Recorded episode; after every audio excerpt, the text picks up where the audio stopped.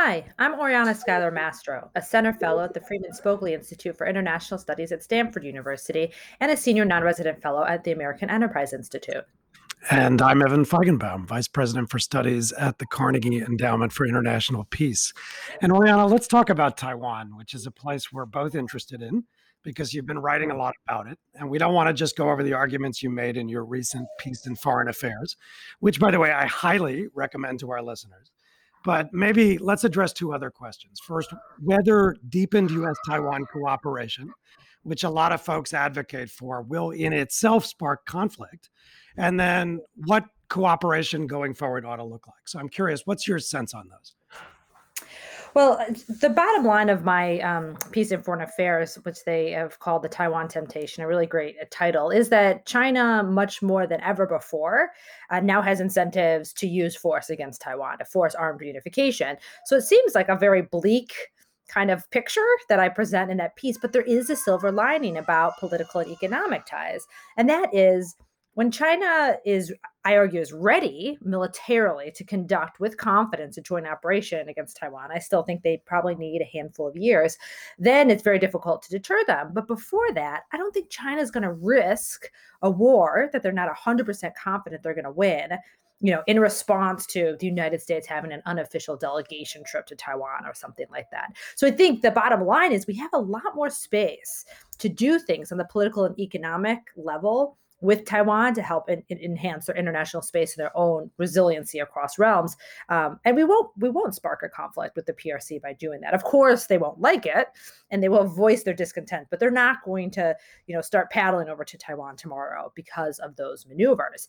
I was very interested because I know, Evan, you wrote a recent piece about specifics on what we can do in the economic and political realm. So, if you buy my argument that the military situation allows for a little bit more flexibility at that level, um, what are some of the things that you think we should be doing there? Well, quite a lot, actually. So I'm glad you asked me that because, you know, we often, and I think you agree with me on this, we tend to talk about Taiwan security just in terms of the military dimension. But frankly, economic security to me is just as important. And I think that really has two components. First, it means having the right economy, not just for right now, but to compete 10 to 20 years from now. And then, second, that means you have to be both innovative and adaptive because technological change, in particular, can really blow away your growth model, no matter how successful it was in the past. And so, the good news for Taiwan, I think, is that it's got an economy that's been built on innovation since the 70s. But the bad news, as you may have seen me write, is that systems and industries are changing more rapidly than Taiwan is. And I'll give you a data point from a Carnegie mm. report that I wrote just to illustrate that. From 2007 to 14, science and engineering first university degrees in Taiwan declined by about 10,000. And in that pool, there were less computer scientists, less specialists in math, statistics, physical and biological sciences. So that means that Taiwan's facing all this technological change, but concentrating its talent into legacy fields connected to semiconductor design, like electrical engineering. But they're underinvested in emerging areas, which are things like computer and data sciences that are central to emerging industries. And there are lots of small economies that do that well, like Israel they use those kinds of investments to build niche strengths. So mm-hmm. that gets to your question. I mean, that's the kind of thing, frankly, that I'd like to see the US helping Taiwan to do. And so what I would want is for the new administration to have a multi pronged strategy that isn't just about getting a free trade agreement to sell more pork jobs, but has three prongs. So on one, yes, the US trade representative is looking to remove trade irritants, but also pursuing things like an agreement on digital trade or an agreement on pharmaceuticals and medical devices. And that could actually be drawn from the annexes in the Trans Pacific Partnership. Then you'd have the Commerce Department working in parallel with business associations on investment partnerships, infrastructure development around Asia, for example, in third countries, including through the existing engineering, procurement, and construction partnerships that US firms already have with their Taiwan EPC partners in Taiwan. And then there'd be a third track where the State Department could do things like negotiate an enhanced science and technology agreement for innovation, not just mm-hmm. existing emphases on basic research. So those are the kinds of things that can be done and should be done, but I am worried won't won't be done. And I just hope the two sides get the ball, get behind the ball on it, and they do it pronto.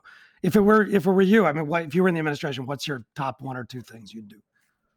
Well, I mean, absolutely on the military deterrent side, uh, getting some intermediate range ballistic missiles in the second island chain, that's a very specific thing. But I think that does a lot to deter China because if we can basically saturate the strait with firepower, they're unlikely to um, they can't succeed in, a, in, in a, an amphibious landing. So that's kind of off the table. But that won't deter other forms of coercion, like a joint missile campaign in which they're shooting missiles at Taiwan to force capitulation. And of course, that won't also deter some of the economic coercion that we've seen. Um, and so I think you're absolutely right.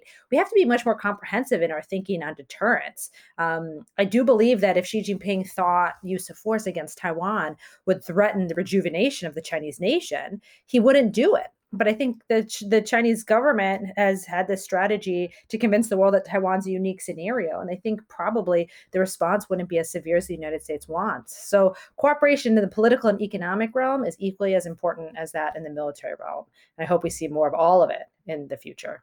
I agree with that all. A Taiwan that's robust and resilient. Thanks, Oriana.